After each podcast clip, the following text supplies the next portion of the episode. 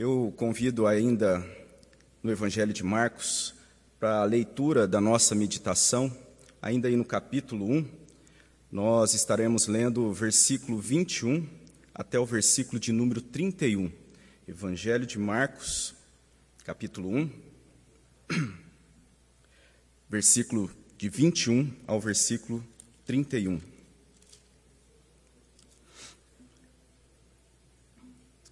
Diz assim a palavra do nosso Deus. Depois entraram em Cafarnaum, e logo no sábado foi ele ensinar na sinagoga. Maravilhavam-se da sua doutrina, porque os ensinava como quem tem autoridade e não como os escribas. Não tardou que aparecesse na sinagoga um homem possesso de espírito imundo, o qual bradou: "Que temos nós contigo, Jesus Nazareno? Vieste para per- perder-nos? Bem sei quem és, o Santo de Deus." Mas Jesus o repreendeu, dizendo: "Cala-te, sai desse homem." Então, o espírito imundo, agitando-se violentamente e bradando em alta voz, saiu dele. Todos se admiraram a ponto de perguntarem entre si: "Quem vem a ser isto? Uma nova doutrina? Com autoridade ele ordena aos espíritos imundos, e eles lhe obedecem." Então, correu célebre a fama de Jesus em todas as direções, por toda a circunvizinhança da Galiléia. Saindo eles da sinagoga, foram com Tiago e João diretamente para a casa de Simão e André. A sogra de Simão achava-se acamada com febre, e logo lhe falaram a respeito dela. Então, aproximando-se, tomou-a pela mão, e a febre a deixou, passando ela a servi-los. Vamos orar mais uma vez? Senhor, que o Senhor dê toda a direção, iluminação na Tua palavra, que sejamos, ó Deus, nessa manhã, fortalecidos na Tua palavra, Deus. Fale a cada um, ó Deus, a todos aqueles que estão acompanhando, ó Deus, essa meditação. Ó Deus, fale aos corações, ó Deus. Nós clamamos a Ti, em nome de Cristo Jesus. Amém. É, essa semana, os avós da minha esposa, da Gabi, complet, completarão sessenta anos de, de matrimônio, sessenta anos de casado, seu Durvalino e dona Antônia. E, e muitas histórias eles têm para compartilhar. E como eu não, não tive um convívio muito próximo com os meus avós, eu gosto muito de ouvir as histórias eh, desse casal, das suas lutas, das suas dificuldades, de tudo aquilo que, de tudo aquilo que eles passaram juntos e ainda continuam enfrentando a cada dia, ao longo desses sessenta anos. Histórias que são formadas por momentos alegres e momentos tristes, e mesmo sendo experiências de duas pessoas, pelo tempo que eles estão juntos, essas histórias se fundem e formam como se fosse uma única história. Essa experiência de longa data desse casal demonstra que eu ainda sou tão ignorante na questão de casamento e tenho muitas coisas a aprender. E a verdade é que nós ah, caminhamos aprendendo desde quando nascemos. Segundo alguns estudiosos, o Evangelho de Marcos, ele, ele foi escrito em um contexto de mudanças. Aqueles que presenciaram os feitos de Jesus e o seu ministério aqui na terra estavam já velhos, alguns já mortos, e tudo isso acontece quando João Marcos, né, Marcos ali, ele pela providência de Deus, inspirado pelo Espírito Santo de Deus, relata de forma escrita as verdades da vida, morte e ressurreição de Jesus.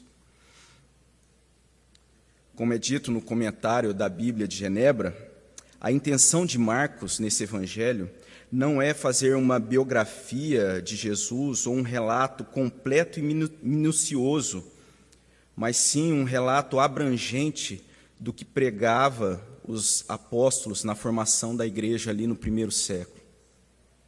Marcos inicia então a, a sua apresentação, seu evangelho, falando a respeito de João Batista, lá no início do capítulo um.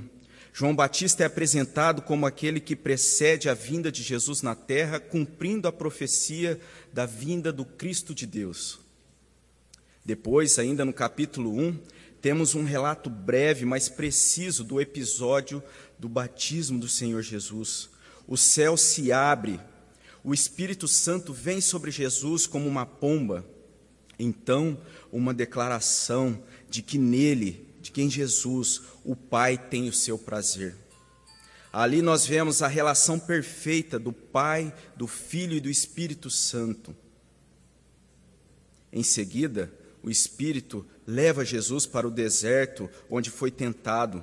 E ali no deserto, Jesus demonstra obediência voluntária e preparo para passar por, para os, pelos momentos que se seguiriam. Já nos versículos de quatorze a vinte, temos o recrutamento ou chamado de quatro discípulos, aqueles primeiros integrantes do grupo de discípulos de Jesus. Foi o trecho da meditação do domingo passado. Agora nós estamos em um momento seguinte nesse evangelho, ainda aí no capítulo um. Fica implícito que aqueles primeiros discípulos estão com Jesus e então chegam em uma cidade costeira chamada Cafarnaum, onde morava Pedro e André. Jesus vai até uma sinagoga. O versículo vinte e um vai dizer: depois entraram em Cafarnaum e logo no sábado foi ele ensinar na sinagoga. Um primeiro aspecto pode chamar a nossa atenção nessa manhã, e aqueles que estavam ali com Jesus puderam ficar maravilhados pelo ensino com a autoridade de Jesus. Eles ficaram maravilhados pelo ensino com a autoridade de Jesus. Isso porque o ensino de Jesus não era como o ensino que estava sendo apresentado pelos escribas. O versículo vinte e dois vai dizer: maravilhavam-se da sua doutrina, porque os ensinava com quem tem autoridade e não como os, os escribas. O ensino de Jesus era diferente. Alguns historiadores dizem que a sinagoga, naquela época, era um local que abrigava salas de aulas, alojamento para hóspedes e uma sala retangular com a frente preferencialmente apontando para Jerusalém. A principal mobília desse, desse local era um armário que continha os rolos com as escrituras. A sinagoga não servia apenas como um local de culto e adoração, mas também como um tribunal e como uma escola. A origem da sinagoga e o costume de se reunir nesse local é imprecisa, mas, no geral, há um consenso de que esse costume tem início quando o povo de Deus estava no cativeiro babilônico, quando o povo de Israel estava distante de Jerusalém e do templo, e passaram, então, a se reunir em sinagogas, nesses locais de reuniões. Ali, o escriba, o mestre, ensinava. Porém, nesta ocasião, Jesus chega e, como era costume, um mestre visitante é convidado a fazer a leitura e a explicação do texto. Porém, uma grande diferença é destacada, uma imensa diferença separa o ensino do escriba com o ensino de Jesus. O ensino de Jesus maravilhava aqueles que o ouvia, porque Jesus ensinava com autoridade. Desde que nascemos, nós estamos aprendendo. Talvez a maioria de nós se lembre do primeiro, da primeira professora, ou se lembre de algum professor que mesmo passando muito tempo, ainda faz parte da nossa memória. Bons mestres, nas mais diversas áreas, podem nos ajudar em muitas situações, podem nos passar vários uh, ensinamentos. E é certo que bons aprendizados contam muito para a nossa vida e podem nos ajudar em muito no nosso crescimento. Na carta aos Hebreus, no capítulo onze, nós temos ali uma galeria dos heróis da fé. Homens com seus bons exemplos que nos servem de aprendizado, de perseverança e de fé no Senhor. Abraão, Moisés, Jefté, Davi, tantos outros, todos exemplos de fé e de perseverança. Mas o grande objetivo da carta aos Hebreus é ajudar a compreender que todos esses servos de Deus estavam apontando com as suas vidas para Cristo. Logo no início da carta aos Hebreus, Jesus é apontado como a direção do ensino a ser seguido e buscado. Hebreus capítulo um, versículo um, vai dizer: havendo Deus outrora falado, falado muitas vezes e de muitas maneiras aos pais pelos profetas, nestes últimos dias nos falou pelo Filho, a quem constituiu o herdeiro de todas as coisas, pelo qual também fez o universo. Todos os heróis da fé, embora sejam bons exemplos, em algum momento de suas caminhadas tropeçaram em algum ponto e falharam. Jesus maravilha-nos com o seu ensino, porque o seu ensino é perfeito. A autoridade pelo qual ele ensina é a autoridade dele mesmo e aponta para ele mesmo. Jesus ali naquela sinagoga era tanto o mestre como o conteúdo a ser ensinado. Jesus é o verbo encarnado. Muitos mestres têm se levantado para falar de Jesus e, e ainda mais com o avanço da, da internet. Porém, muitos têm se levantado para falar de Jesus, mas, na verdade, apontam para si mesmos e apontam para suas capacidades intelectuais. Não que nós não precisemos crescer intelectualmente, nós precisamos e, e devemos crescer em conhecimento, até para poder dar razão da nossa fé. Mas a questão é que muitos têm se levantado falando de Jesus, mas não apontam para Jesus. E sim, apontam para si mesmos.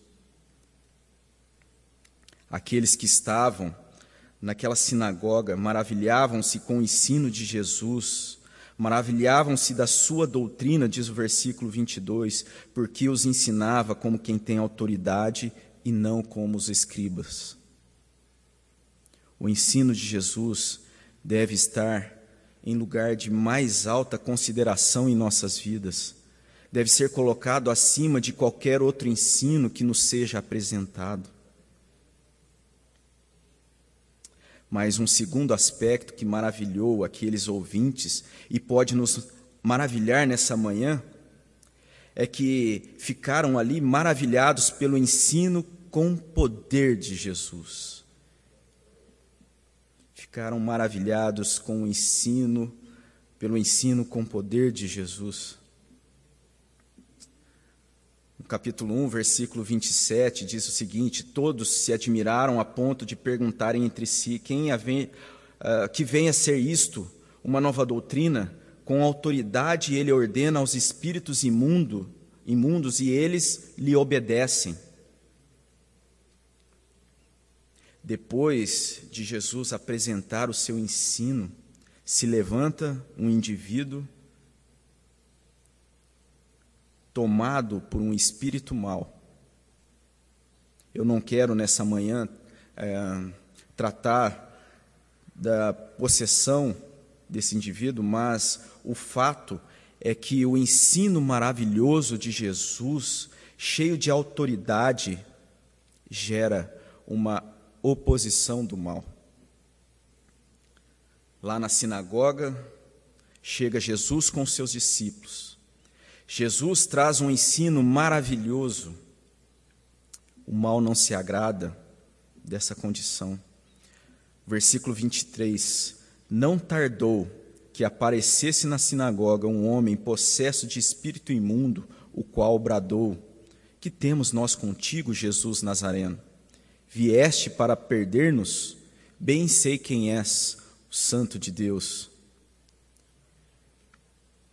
A expressão não tardou, que nós temos aí no início do versículo vinte e três, pode sugerir que, aparentemente, as coisas estavam caminhando bem até então, mas só aparentemente. Uma outra expressão que chama a nossa atenção é a do início do versículo vinte e quatro,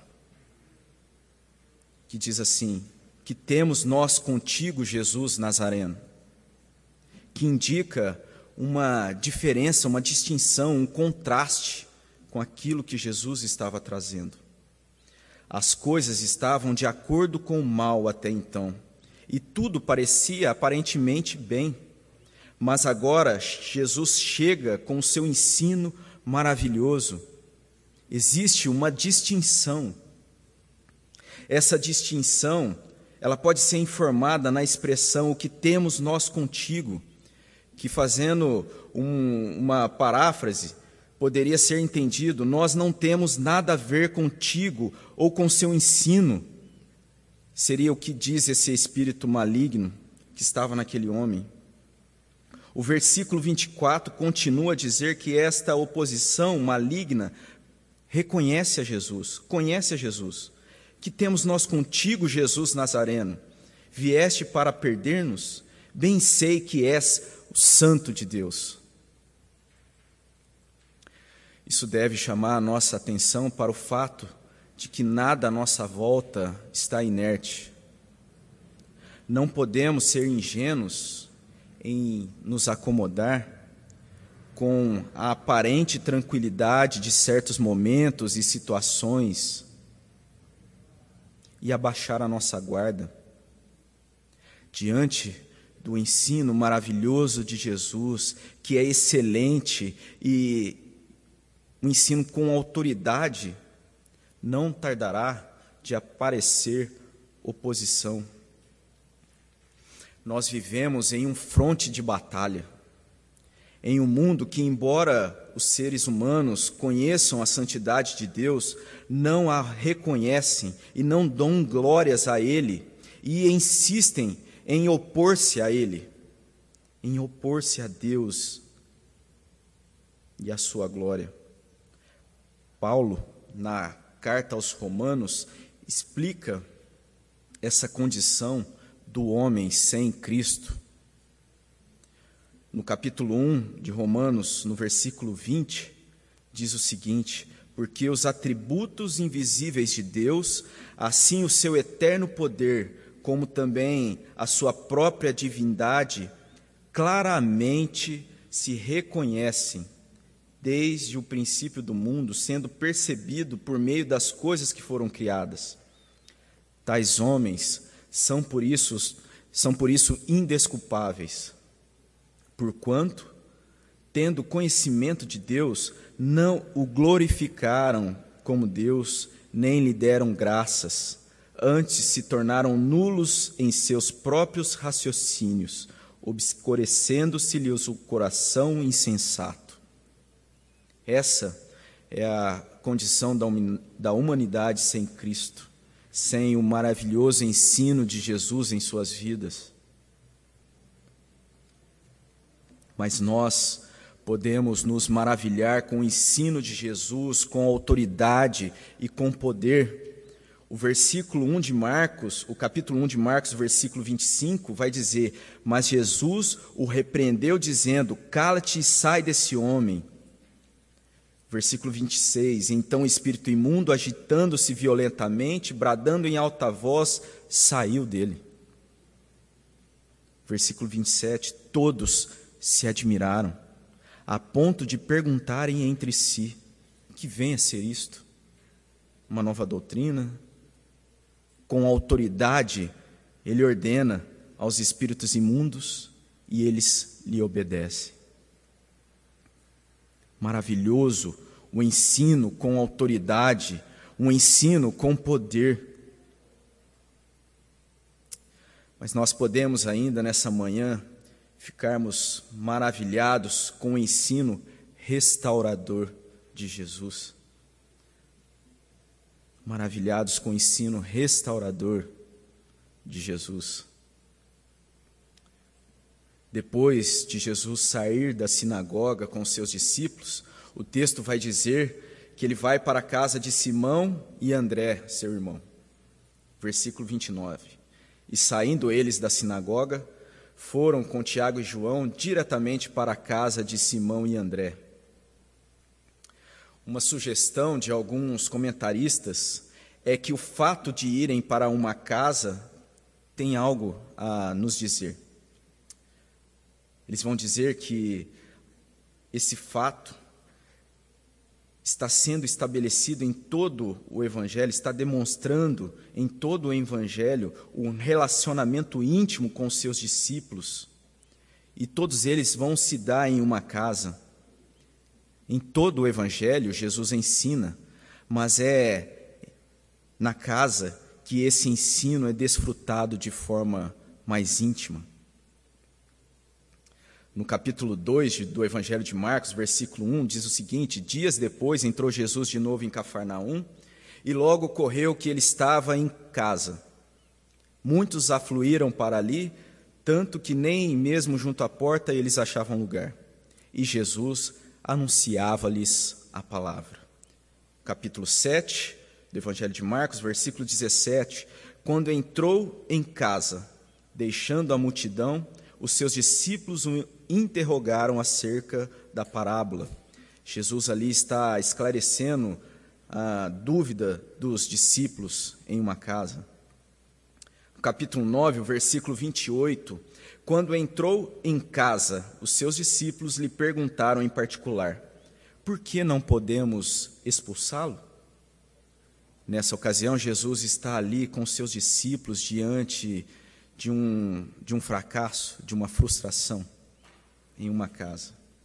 No capítulo nove, versículo trinta e três, tendo eles partido para Cafarnaum, estando ele, Jesus, em casa, interrogou, interrogou os discípulos: de que é que discorreis pelo caminho?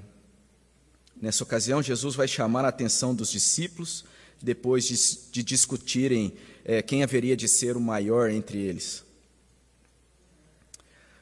No capítulo catorze, versículo três do Evangelho de Marcos, diz o seguinte: estando ele em Betânia, reclinando à mesa em casa de Simão o leproso, veio uma mulher trazendo um vaso de alabastro com é, precioso perfume de nardo puro, e quebrando o alabastro, derramou o bálsamo sobre a cabeça de Jesus. Uma apresentação de, adora, de adoração profunda e verdadeira por parte de uma mulher em uma casa. Esses dias em que estamos sendo obrigados a ficar mais tempos, mais tempo em casa, nós não podemos desprezar ou menosprezar a importância do nosso culto e da, do, da nossa adoração em casa. Voltando para o capítulo um, Jesus sai da sinagoga e vai para uma casa. Chegando lá, a sogra de Pedro se encontra com febre. Versículo trinta do capítulo um, a sogra de Simão achava-se acamada com febre e logo lhe falaram a respeito dela. Esse quadro, naquele contexto, poderia ser considerado algo grave e complicado. Poderia ser também algo simples, mas esses, esses sintomas de febre é, poderiam ser indícios de uma grave doença, de uma grave enfermidade. Talvez o nosso contexto atual, com toda a nossa tecnologia e todo o nosso conhecimento em meio do século vinte e um, se assemelhe um pouco com aquela situação. Uma febre que no, nos leve a um estado de ficarmos prostrados em uma cama deve e gera uma grande preocupação. Ou até mesmo um resfriado, uma febre qualquer, que há pouco tempo poderia ser considerado algo sem importância, hoje exige todo o cuidado diante dessa situação, diante desse vírus que tem circulado. Na verdade, nós estamos passando por um momento de grande impacto na história com essa pandemia. Pessoas próximas a nós estão lutando com essa enfermidade. Irmãos nossos, ou até mesmo você que está acompanhando e participando desse culto que está sendo transmitido online, pode estar em uma luta é, que tem relação com essa enfermidade. Mesmo, mesmo outras enfermidades nesse cenário atual podem ser agravadas, né, com essa situação da pandemia. E ainda, como se não bastasse, vários problemas Uh, tomam proporção ainda maior nesses dias de crise. Porém, o que nós vemos aqui e o que está sendo apresentado para nós nessa manhã é que o ensino de Jesus é um ensino de autoridade, um ensino de poder e um ensino restaurador. No livro Coronavírus e Cristo, que é o livro que está sendo estudado nas nossas salas virtuais de Escola Bíblica Dominical, o autor John Piper diz que vivemos em um momento agridoce. Ele usa essa expressão não para dizer que está sendo fácil, mas que em meio a toda a doçura da graça de Deus, de sua palavra e de seu ensino, estamos passando por um momento salgado, difícil, triste da história. Mas isso não está fora do governo de Deus. Piper relata em seu livro que quando enfrentava uma outra grave doença, o seu conforto era saber que Deus estava no controle e que em Cristo a sua cura ou não estava nas mãos de Deus. Não apenas a cura, mas o viver ou morrer. Seja naquele momento ou hoje, diante do coronavírus ou qualquer outra causa. Ele diz que o seu livro é um convite para que estejamos juntos nessa rocha que é Cristo. Essa soberania de Deus, esse poder de Jesus é uma boa notícia para nós. Paulo, em Romanos, no capítulo um, versículo dezesseis, diz: pois não me, não me envergonho do evangelho, porque é poder de Deus para a salvação de todo aquele que crê. O evangelho é poder de Deus para a salvação. Em Cristo, se morremos ou se vivemos, nós estamos com Ele. Romanos oito, trinta e oito, porque estou bem certo de que nem a morte, nem a vida, nem os anjos, nem os principados, nem as coisas do presente, nem do porvir, nem os poderes, nem a altura, nem a profundidade, nem qualquer outra criatura poderá separar-nos do amor de Deus que está em Cristo Jesus, nosso Senhor. Seja por essa doença da pandemia, ou por qualquer outra causa que possa nos acometer, podemos desfrutar da sua presença conosco, nós não sabemos o que está reservado para nós, mas nós podemos viver firmados em uma certeza e que Ele nos ensina em seu ensino restaurador, não pelos nossos méritos, mas pela sua graça. E isso deve nos maravilhar. Jesus nos ensina com autoridade, Jesus nos ensina com poder, Jesus nos ensina com restauração. Reconhecer essa verdade faz toda a diferença, nos coloca em uma posição de adoração e de desejo de servi-lo com as nossas vidas. A sogra de Pedro foi curada. Jesus, ele tem poder para curar, porém, ela passa a servi-los, porque ela foi restaurada. O versículo trinta e um diz o seguinte: então, aproximando-se, tomou-a pela mão e a febre a deixou, passando ela a servi-los. Você que acompanha essa transmissão, esse culto, é convidado a maravilhar-se com Jesus. Entre os diversos ensinos, e por muitas vezes bons ensinos, que você venha a maravilhar-se com o ensino de autoridade de Jesus, maravilhar-se com o ensino de poder de Jesus, maravilhar-se com o ensino restaurador de Jesus em sua vida. Vivendo a restauração, depositando a sua vida, a sua confiança em Deus através do sacrifício de Jesus, que morreu na cruz e venceu a morte. Servi-lo como Senhor em sua vida, como discípulo de Jesus. Um aspecto de servir